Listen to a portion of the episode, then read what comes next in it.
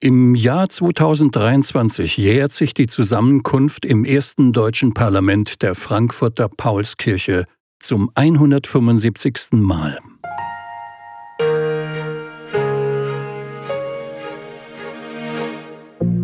An den Feierlichkeiten beteiligt sich unter anderem der Frankfurter Meisterzirkel der Freimaurer mit einer Reihe von Aktivitäten. Eine davon ist dieser Podcast. Unter verschiedenen gesellschaftlich relevanten Themen sind aktuelle und historische Aspekte thematisiert, die Angehörigen der Nationalversammlung, die Rolle der Freimaurerei, der Prozess der Demokratisierung. Herzlich willkommen im Frankfurter Demokratiecafé.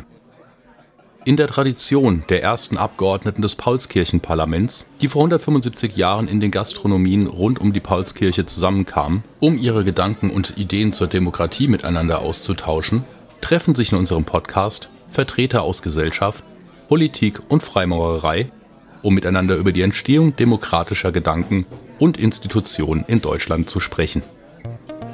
In unserem heutigen Demokratiecafé treffen sich zwei sehr unterschiedliche Freimaurer.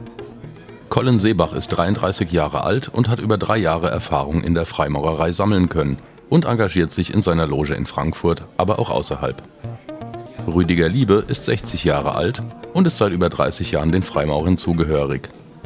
Beide verbindet die Frage, was Verschwiegenheit heute für einen Freimaurer bedeutet und welchen Wert die Verschwiegenheit im Zeitalter der Suchmaschinen und Informationsflut bedeuten kann. Zur Vorbereitung auf diese Folge hat Colin Seebach mit jungen Freimaurern diese Themen diskutiert und bringt deren Meinung hiermit in das Gespräch. Ist etwas zwischen dir und mir? Ein Geheimnis. Was ist es? Maurerei. So bist du ein Freimaurer? Ich bin seit über drei Jahren Freimaurer. Ich bin seit über 30 Jahren Freimaurer. Als ich Freimaurer wurde, hat mein Pate mir geraten, einen Trenchcoat auch im Sommer über den schwarzen Anzug zu tragen, damit keiner auf die Idee kommt, dass ich ein Freimaurer sei. Aber anlässlich der 300-Jahr-Feier in meiner Taufkirche im St. Michael in Hamburg waren wir über 1000 Freimaurer, die im vollen rituellen Anzug anwesend waren. Und ich erlebte eine ganz besondere Veranstaltung.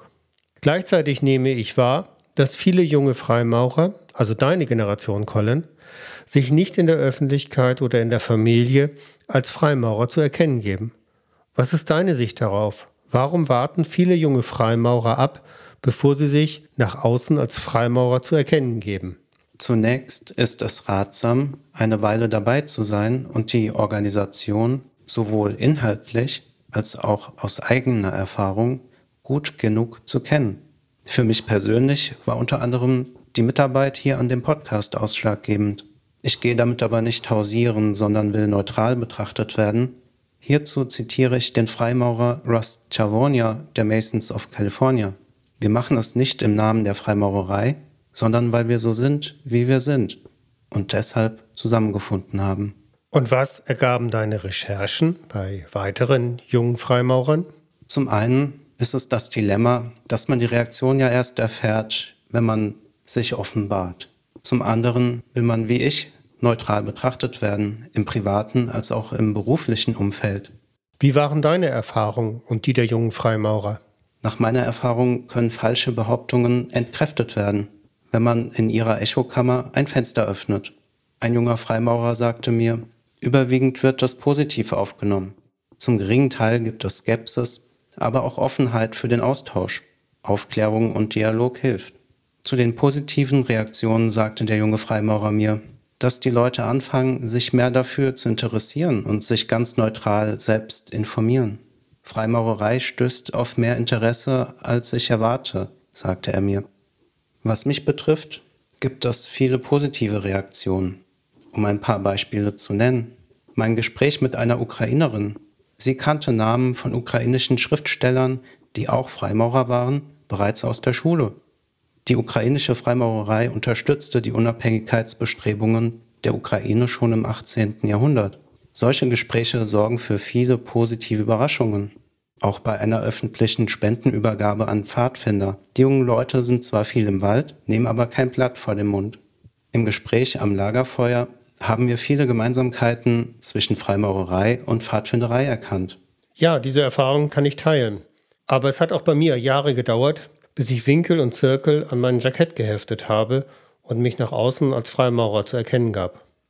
Und nun hier im Podcast stehe ich offen zu unserer, wie wir es nennen, königlichen Kunst. Dabei habe ich unterschiedliche Erfahrungen insgesamt gemacht und auch bei mir waren die meisten sehr positiv. Wir leisten ja ein Gelöbnis der Verschwiegenheit.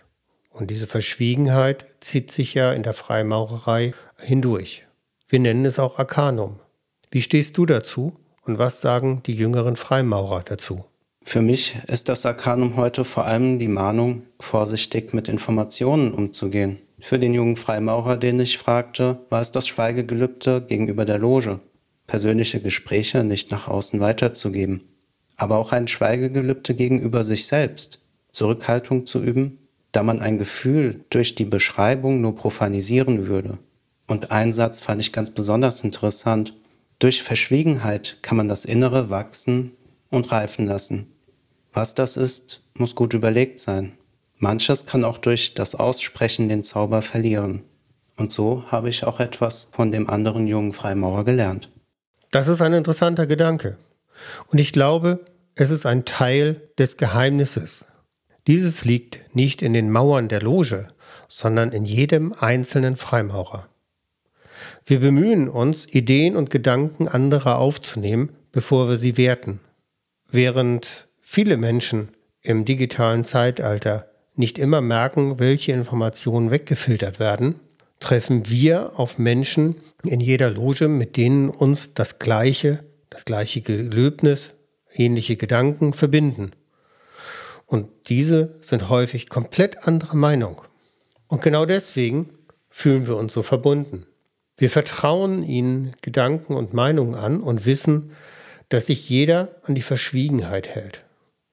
Gleichzeitig erfahren wir Gedanken und Meinungen, mit denen wir sonst nie zusammengekommen wären. Und das macht die Meinungsfreiheit in einer demokratischen Gesellschaft aus. Für mich ist Freimaurerei daher gelebte Demokratie. Und in einer starken Demokratie kann diese Privatheit gelebt werden. An dieser Stelle möchte ich ein Zitat zum Besten geben, welches Voltaire zugeschrieben wird. Mein Herr, ich teile Ihre Meinung nicht, aber ich würde mein Leben dafür einsetzen, dass Sie sie äußern dürfen. Zum Abschluss noch eine Frage an dich persönlich. Was wünschst du dir, um mehr Menschen auf die Freimaurerei aufmerksam zu machen? Ich sehe hier das Henne-Ei-Problem. Je mehr Freimaurer und Freimaurerinnen offen mit dem Thema umgehen, desto mehr rückt in das öffentliche Bewusstsein, dass es ja auch junge Leute und Frauen in dem Verein gibt. Dazu dienen öffentliche Kooperationen, Podiumsdiskussionen und Medien wie dieser Podcast.